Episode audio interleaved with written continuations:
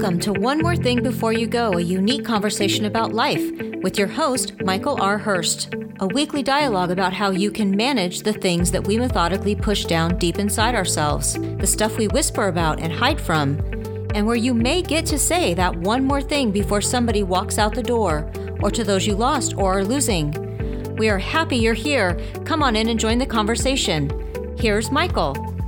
Our guest this week is Kimberly Milosas, a natural health entrepreneur and a Christian abundance coach focused on empowering women to renew their mind, their body, and their business. Kimberly's also a full time mom and loves swimming at a spa, organic gardening, and her community of moms. Kimberly lost her mother last November. We're going to talk a little bit about that and a little bit about how she uses essential oils in her life and how that can help you to improve yours, especially after losing someone. Welcome to the show, Kimberly. I only gave a brief description, so can you tell us a little bit more about you and what you do?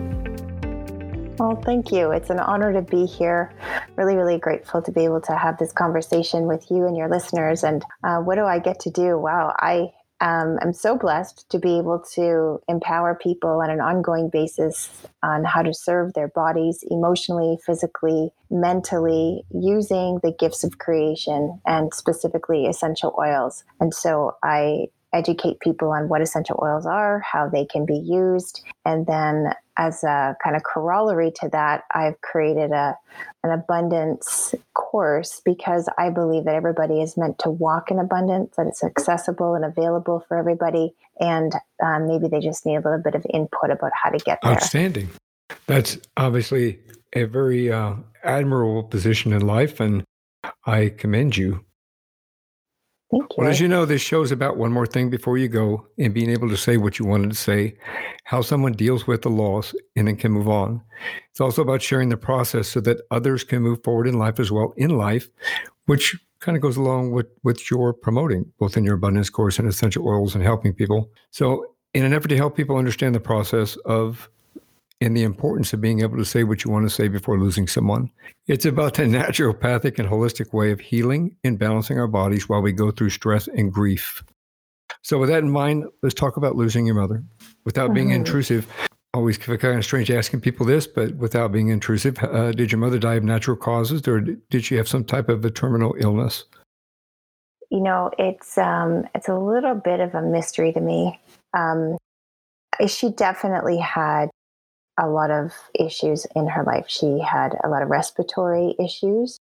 Um, she was a smoker for most of her life, so she, at the end of her life, was on oxygen on an ongoing basis. Um, she also had some heart issues, but um, and I had seen her about a week before she uh, passed and she was healthy and strong. And I had seen her look weak in the past, and she didn't look weak at all. She looked very strong, very um, alert. You know, we had a Scrabble game.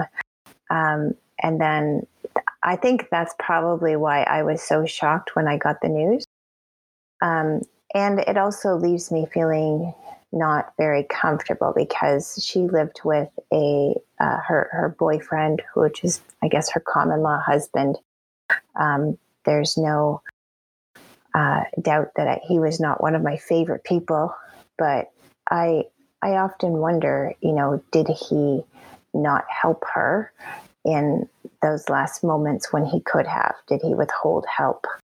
You know so i i don't know. I mean that's that's a big accusation to make against somebody but i just question uh, whether she really had to go when she did. You know and that that makes it a little bit more difficult i think. Was she a young person? No she's in her 80s so she definitely lived a full life that way. Well that's kind of unfortunate the circumstances what what had taken place so obviously being unexpected. Um, somewhat unexpected with mm-hmm. regard to that. Uh, did did you have the opportunity to say everything that you wanted to say to her before you lost her?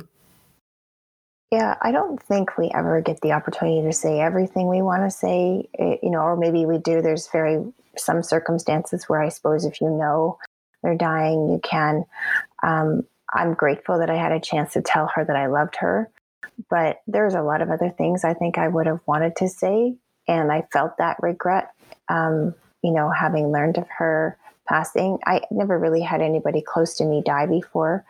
Um, my husband's parents died, and but it was still very, you know, um, mm-hmm. other. You know, right. it was very different. Yeah. So I think that there definitely were things that I would have liked to say that I didn't get a chance to. How how important do you think it is for somebody to be able to say what they want to say? Let's say you know the fact that you did not get the opportunity to say everything you wanted to say. Do you think that caused an, um, a longer grieving period for you? I think so. Um, you know, because I, I do notice that I, I had a lot of regret and I had to work through that. Um, I also wonder, you know, what did my withholding of the things I wanted to say, what did it do to her that I could have maybe alleviated, like just releasing her in forgiveness? Um, you know, how would that have changed her her last, you know, couple of, of days or weeks or whatever? So there's a lot of different reasons why I think it's important to say what you want to say um, and don't wait, you know. Yeah, I understand 100%. I mean, obviously, um, in my background, I lost my father when he was 39 years old. He was out of state, and I had no clue he was even in the hospital. So mine was kind of a um, out of the blue phone call when I was 17 years old. So uh, from wow. that perspective, it stayed with me for well, it stays me with me to this day. Actually, uh, you know, I've been able to work through some of it.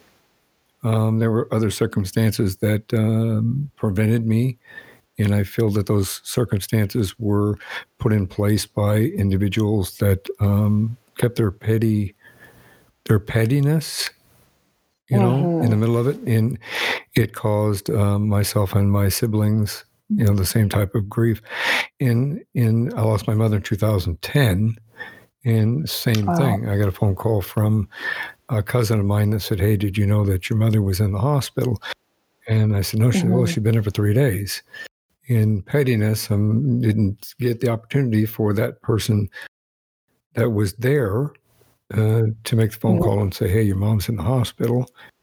And by the time yeah. I called the hospital, it was too late. Wow. So I I relate to that, and that's one of the uh, one of the things that obviously I think it's important that, and the reason I started the podcast was important that people get to say what they wanted to say before they left. Um, yeah. Because it does stay with you, and it does cause stress, undue stress, and grief on all individuals involved, not just the person. I, as a police officer, um, for as long as I was, I watched an, a lot of people pass on in two different circumstances.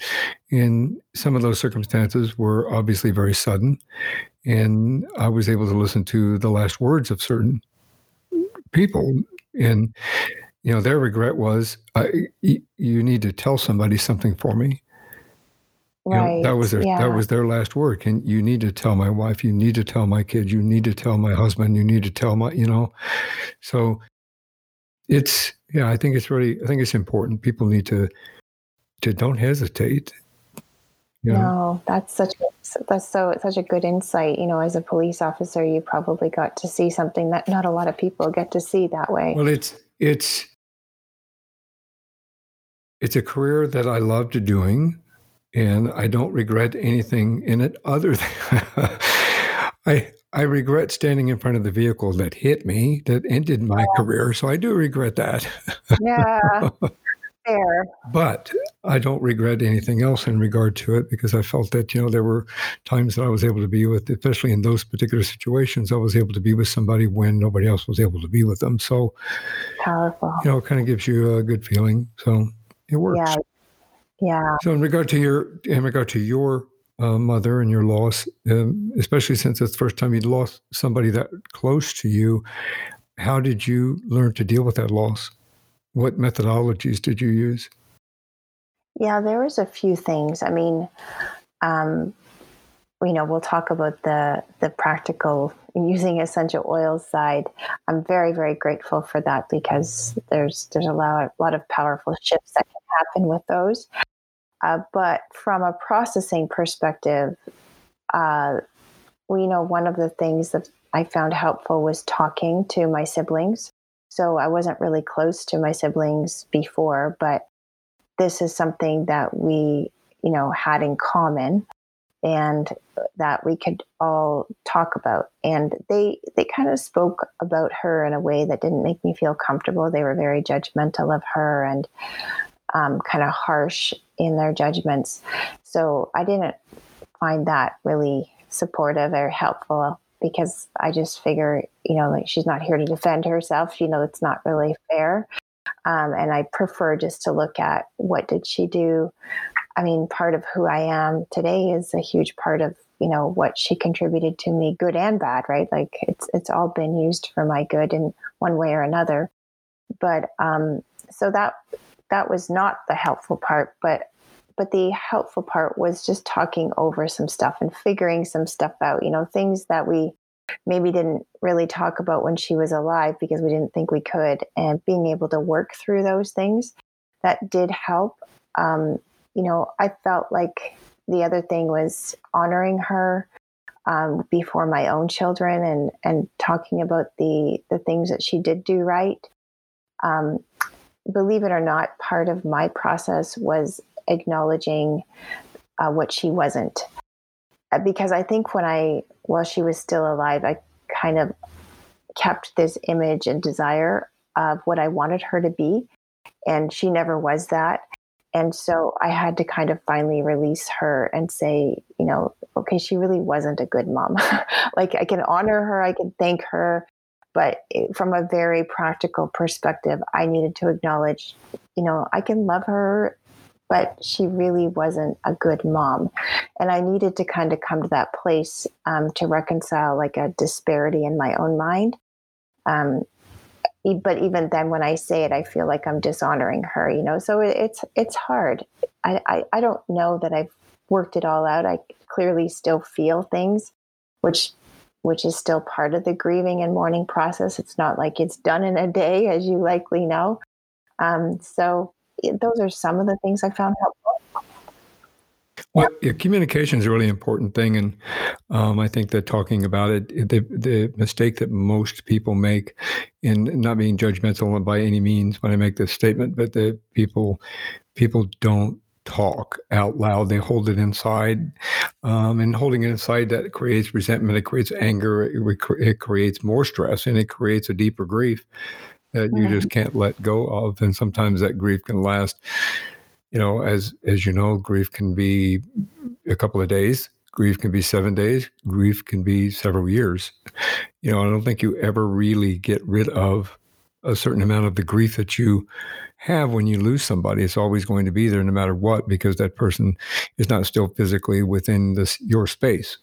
Yeah. You know, the, you can't pick up the phone and call them. You can't, yeah. you know, walk over and knock on the door with a, you know, a, a, a, tray of cookies and say, hi, hi, how you doing? Let's talk. Let's go have a cup of tea. Let's go have a cup of coffee. Mm-hmm. Um, so grief is always going to be there. But I think grief, that portion of grief that we hold on to, um, I have learned, I think is important because it still allows us to remember that person in a positive way. Yeah, that's true. But talking about it is is key. You, you've got to be able to open up and you got to be able to release some of that no matter what it happens to be. You can be angry, you can be resentful, you can be um, unhappy, you can be sad, you could be happy. I mean, in certain cases, I've seen people that were relieved when somebody passed on because the individual was suffering in some form or another, that it, they were finally free of that physical and mental suffering you know, kind of a thing. So um, I know you said that you presented uh, it to your children as a positive. Um, uh, when your mother passed away, your children adult adults? Are they young? Are they teenagers? So my oldest is 28 and the, so I have three in the kind of older side, so 28, 23, and 20, and then I have a nine-year-old. So uh, there, it's kind of crossing. Why? Why yeah, yeah. Well, in that regard, I obviously, you know, it's one of the questions that I usually have is how to how were the children affected? But as and as adults, I'm sure that they have a better understanding of losing somebody or a better understanding of the process of life and death and what takes place and, and the necessity of that process. Um, so your family handled the loss okay? Well, the you know when I say that my mother wasn't a great mother. I, I mean, that obviously impacted her being a, not such a great grandmother either. So Right. she did. She really didn't have any connection to my kids. She didn't know them. Um, she, you know, took her a while even to know how to spell their names properly. She never knew what what they were involved in, and so they didn't feel really anything when she um, uh, died because they didn't know Right. her. You know, they did, they didn't really enjoy visits to her place because they just felt awkward, and so um, yeah, they for them it wasn't a really a thing, um, which was hard for me. You know, because again, it's just part of my acknowledging what I, what they didn't have and what I didn't have. Um, but but they didn't really seem affected. They actually enjoyed the interaction of getting back together with my siblings and and their cousins, and so they actually enjoyed Right. that part. Um, and I think that that was very healing and helpful. But yeah, Were there any other like methodologies you used other than essential oils? Were, were there any other grief processing that you have that you went through and learned and or um, think would be helpful to others?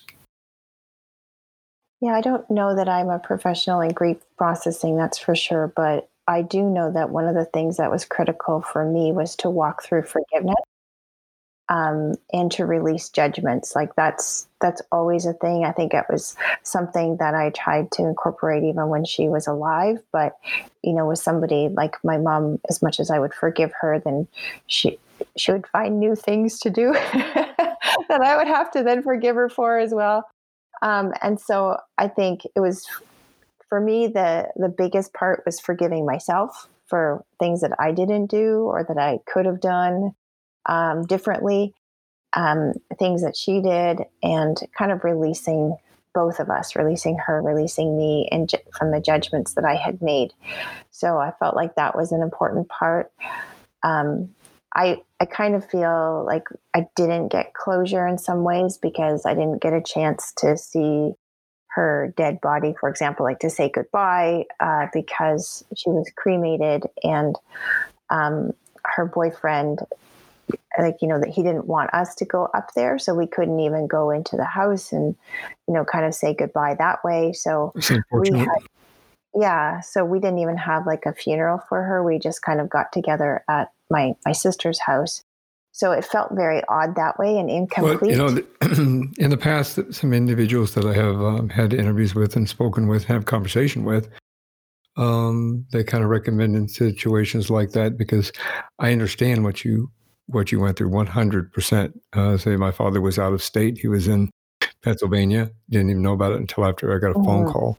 Same thing with my mother. My mother was out of state, right um, so I got to see right I went back for my mother's funeral.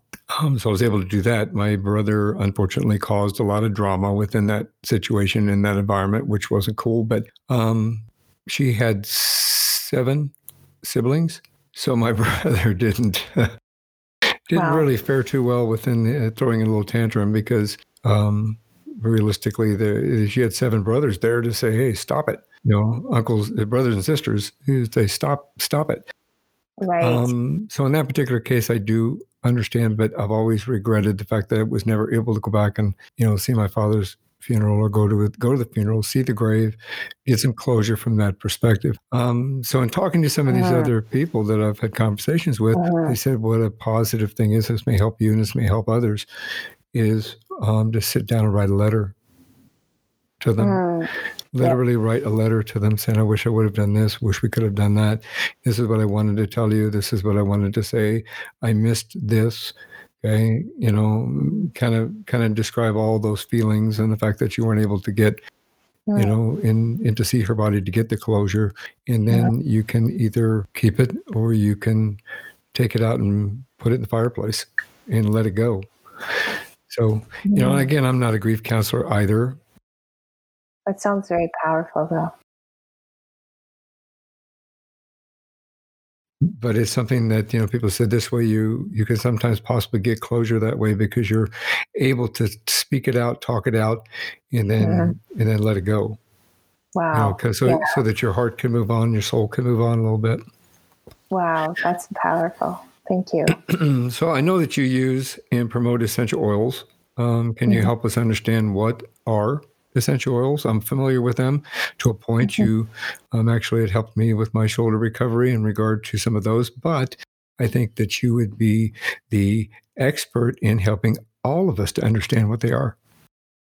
Yeah, well, essential oils at their basic definition are highly volatile aromatic compounds. That's really what an essential oil is. But from a practical perspective, the way to look at an essential oil is this. Um, if you've ever gone into a garden and you've picked a plant, so example, a peppermint plant or oregano, and if you're not sure, you know, what herb it is that you picked, the first thing that you likely do is to grab that leaf from that plant and you crush it between your fingers, right? And once you crush it, you know that you can smell it stronger. Well, what's actually happening when you do that, that motion of crushing the leaf, is you are breaking open the sacs of essential oils that are contained within the leaf. And the smell is then being released, and then that's what you are um, smelling. And so the in nature, what the essential oils do is they're part of the plant's reproductive system, like attracting, you know, uh, pollinators. They're part of the immune system of the plant. And what we discovered by studying essential oils is that they're very, very complex chemistry. In fact, when pharmaceuticals are creating their drugs, they often go to nature and in many cases it's an essential oil that they're going to to create their drugs and um, you know, the difference though would be that when we're looking at a pharmaceutical, we're looking usually at one active ingredient. So if you use Tylenol, it's acetaminophen. If you use um, Advil, it's ibuprofen. That, that's one active ingredient that's within that pharmaceutical. When we're looking at essential oils, one essential oil, so for example, pure lavender, it, usually I ask the question, well, how many active ingredients would be in pure lavender? And people usually say, well, one, lavender. and I say, no, there's actually over a hundred active ingredients in lavender. Wow. And in some oils like frankincense, there's over 200 active ingredients. And so the difference between a pharmaceutical and the essential oils um, is that a pharmaceutical is an extract that is um, an isolate. So it's isolating one active ingredient. When we're looking at nature, nature never works with isolate. It works with packages, packages of vitamins and food, for example, or packages of active ingredients and mm-hmm. essential oils. And so, what they have the power to do for our body is similar to how a pharmaceutical would work in terms of the active ingredient. But in the pharmaceutical, that active ingredient is there without the others. And so, what happens are the side effects. So when you watch the drug commercial, you see the side effects scrolling. And that's because in nature, that one active ingredient would have been there with, you know, potentially 100 or 200 others that would offset the side effects of that one active ingredient. And they're not there in a pharmaceutical. So, so while I would never be allowed to directly compare a pharmaceutical with essential oils in from a chemistry perspective that's uh, how it works. And they have incredible ability to support our bodies physically emotionally and mentally. That's outstanding. Some of that i didn't realize 200 active ingredients that's amazing.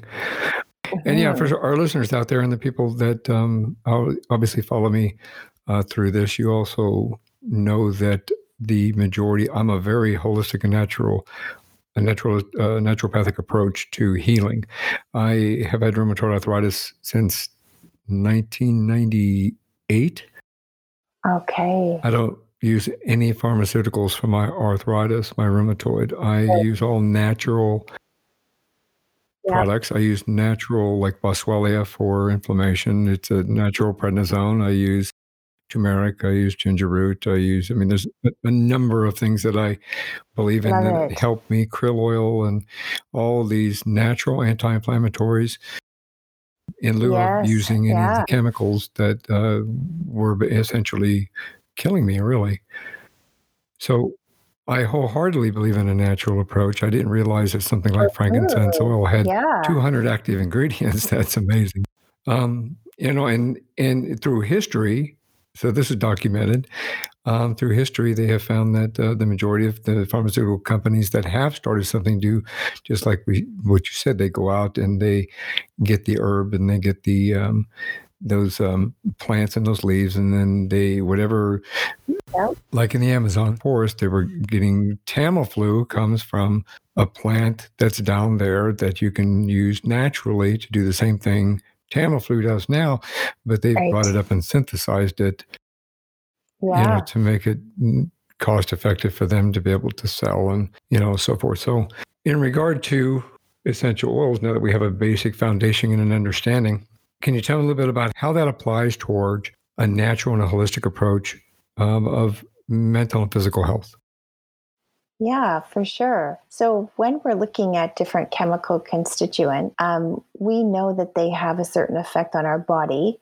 And from a physical perspective, it's kind of a, a simple explanation would be to think of um, an active ingredient called methyl salicylate. So, methyl salicylate isn't a common household word, but if I mention some of the um, synthetic versions of it, you would probably be familiar with like A535 or Bengay or you know the uh, Tiger Balm. So these kinds of um, you know remedies that are used topically to help with inflammation and to help with pain. So they're they're analgesics, right? So they they kill the pain, and so that's what those kinds of balms would do.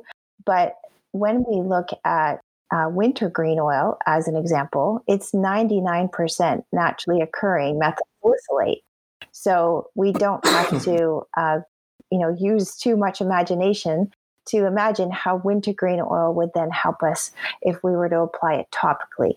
And so we have blends. For example, we have a blend called Deep Blue, um, which is a combination of camphor and uh, eucalyptus, uh, wintergreen, and helichrysum and peppermint, and we apply that topically. And you can feel either very cold or very hot, depending on how you experience it. And that's an example of an oil that's helping us physically. Now, we can use them aromatically uh, uh, to help with, for example, opening up airways. So, eucalyptus oil would open up airways if we felt congested.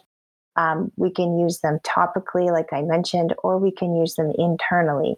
And so there's oils that we can take internally, like copaiba oil, which accesses the cannabinoid system of the body to help um, with what they call neuroexcitability. And if you can just kind of use your imagination, I'm not allowed to use you know common names, but neuroexcitability. um, if you can imagine that that doesn't feel very comfortable, then copaiba can help to calm that reaction. And so um, those are some of the examples of how we can use them physically but using them on an emotional level is even you know more interesting. But do you do you understand the physical part before i go on? Any questions about that? No i do understand the physical part. Um, i've used the essential oils. The ones that you sent to me i think one of those was that yeah deep in the particular and that actually helped me when i first started healing. Um, i eventually didn't need it didn't need to keep applying it, but it yes. did help me when I first came home from the hospital. So I understand it from that perspective. And I, I don't like the greasy feeling of even Tiger Balm. I use Tiger Balm more than I, I don't like Genbay, uh, Bengay. Genbay. I don't like Bengay.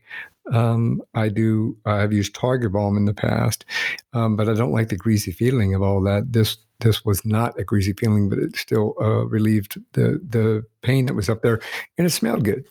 It does smell good. yeah, yeah. It's less of a medicinal smell and kind of more fresh, right? Yes. Yeah.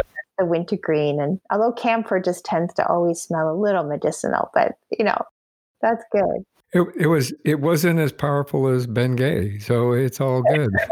good yeah. and, and I can say that because I have used Bengay, so I'll compare it to my personal use. This was much better from an essential yeah. oil perspective.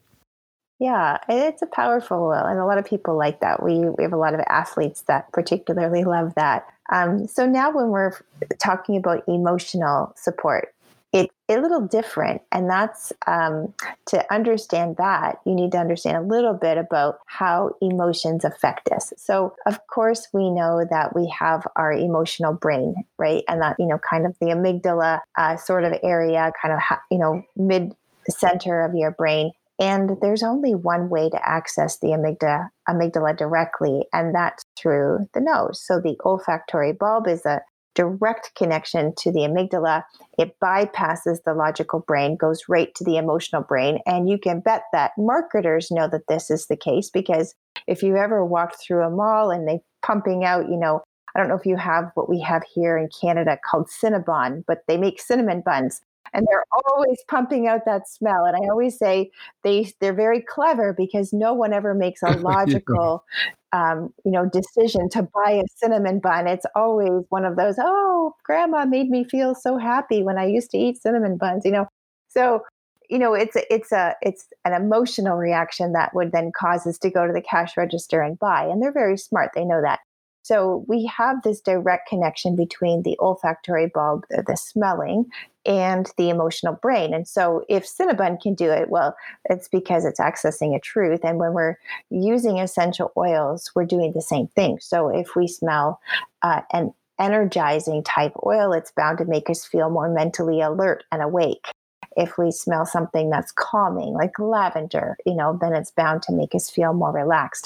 And it's a, one of the fastest ways to help our bodies to get an immediate emotional shift. Um, so we even have a blend called Console, which I've been using a lot, you know, over the past many months. And uh, the combination of oils in there just helps us to feel consoled emotionally. And so, if we're looking for an emotional shift, that's one of the ways that we. How is that it. applied? So, if you're doing it through a through smell, do you put it in a diffuser, or is it something that you just pick the bottle up and hold it up to your nose? Do you how how do you apply that? How does it get implemented? That's a good question. So you definitely can use it aromatically. So um, if you're smelling an oil, it's not just that you uh, sense uh, a scent, for example, you're actually getting those very, very small particles within the essential oil. Those small particles are getting into your nose, they're going through the olfactory area right to the amygdala and creating that shift emotionally. So, definitely um, using the oils aromatically. And you can do that by, for example, putting an oil on your hand and cup and inhale. You can put it on the inner wrists and smell it. Um, you can apply it somewhere around your face where you're going to smell it on a regular basis. So, we, for example, have like aromatherapy jewelry that you would then smell the oil, um, or the way a lot of people do it is to use something called the diffuser, which would then diffuse the uh, particles of the oil into the air in a therapeutically usable form. And we use a diffuser here. So I'm familiar with it. That's the reason I asked about the diffusing. Um, yeah. We use a diffuser here, but those are easily obtainable from just about anywhere, actually. And we like to keep it in uh, a couple rooms of the house, and it um, makes us feel good. Yeah, they're amazing. Yeah, and the better quality oils you have, I like one of the things that I want to make sure that your listeners are aware is, you know, when I when I talk to people about the importance of eating well and and how blueberries have a really high antioxidant value, I don't want them to then go out and buy, you know, blueberry gummy bears because that's not going to be the same, right? If we know that fruit and Froot Loops are not the same thing. And so when it comes to essential oils, they need to know this that is also the case that not all oils are created equally and you know the reason why I use doTERRA's oils is because we're the only company in the world that has every liter tested by a third party to make sure that they're pure. Um, so we have the purest oils available in the world, and they're not going to be any kind of synthetic compounds, which would have the opposite. That brings me to a question, I guess, in regard to this conversation. Um, if somebody is interested in uh, exploring that option, uh, I know that there are, as anybody can see, you can go on Amazon and see like a thousand different items available from of the same item. If somebody's going to explore essential oils for whatever be physical or through uh, for mental uh, possibilities, they need to be careful of counterfeit type oils that are out there because they can be detrimental to your uh, physical and or mental health. Is that correct? Absolutely. Yeah. So in yeah. regard to that, obviously your company, um, obviously at the end of this um, this broadcast, we will provide information in regard to your company and how somebody can contact you, and we can go a little more in depth about that. How would something like this play into helping someone overcome their grief and loss? Yeah, so that's a great question. Um, one of the things that we know is that certain so when we're when we're talking about essential oils, we're usually looking at families of oils. So if you can imagine that citrus oils will be different. So lime oil isn't going to smell the same as wild orange or lemon or grapefruit but there's going to be a lot of similarities in those oils, right? Because they're all high in limonene, which is a type of monoterpene. If we're talking about, um, you know, chemistry of oils. On the other hand, you know, if we're looking at floral oils, well, whether we're talking about lavender or rose, they're going to smell different, but they're all going to be high in alcohols, um, depending on the type of oil. So when we're looking at supporting ourselves emotionally, we look at the family of oils um, to see what will be most supportive.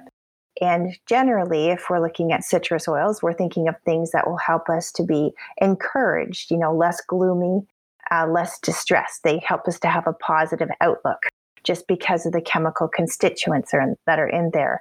If we're looking at tree oils, we're looking at things that will help us to feel less sad, uh, less ashamed, less, you know, if we're grieving. So clearly, those are the oils that we want to turn to um, when we're in that grieving process. Uh, but if we combine it with the trees with floral oils, which help us when we're feeling worried or hurt, um, then we get a beautiful combination. And so, our console blend, as an example, is a combination of florals and trees. Does that mean that you have to buy the console blend to be consoled? Absolutely not. Um, it just means that you're going to want to look toward maybe the floral oils, the tree oils, as being the ones that's going to help you in those instances. Um, we have another oil called Peace, uh, if you're feeling like you're lacking peace, and that's a combination of florals and mint. So, again, um, you don't have to have peace oil, but it's kind of you know, maybe a good idea to go toward the florals and the mints if you're needing to feel less anxious and less fearful and, you know, needing more peace. So if you look at families of oils, then that's the way to kind of figure out what is the best one for you. One of my favorite things to do, though, with people who are um, wanting emotional support is to put out a whole array of oils. And I tell them to close their eyes and to hold up the oil and to just experience the oil, not looking at what the name of it is. They may never have heard of it before. They may be super familiar, so they think with it, but just to experience the oil. Because I'm always surprised at what oils kind of speak to people. I've had people do that and then they start crying. Oh. And it's like, wow, you know, that clearly impacted them. Um, some people will just smell something and they're like, whoa, I feel so much clearer in my mind. And I even ask them to think, where do you feel it? Do you feel it in your head, in your heart? Do you feel it, you know, in your nose area? You feel it down in your stomach? And it's interesting to see how people experience the oils because that's all amazing. Different. That's that's amazing. So if somebody wanted to learn a little bit more about um, essential oils, how to use them, how to implement a program for maintaining mental health and physical health through essential oils, how would you recommend they do that? Yeah, well, you know, doTERRA is a company that, like I said, we have the highest quality oils available. Um, and generally, the way that people would purchase our oils would be to connect with an individual person like me. So, of course, I would love to be able to serve your your customers by you know providing them with support. I offer my time free of charge. There's no no cost for consultations there's no cost for me to help people to figure out what protocols to use and you know what oils would be, be maybe a best place to start um, I do uh, caution people to not buy our oils on Amazon. And the reason for that is even though it can have the name doTERRA, it is super easy to pull the cap off of a bottle of oil, empty the oil out except for a few drops in the bottom, fill it with coconut oil, and then put a 15 cent brand new cap on it. And that's what gets sold at Amazon. So you don't you don't have any control over the quality until it comes directly from doTERRA. So that's one thing I would caution them yes, about. I, I would as well. You need to make sure that if you're going to explore this option, that you um, uh, thoroughly research it, make sure that it's right for you.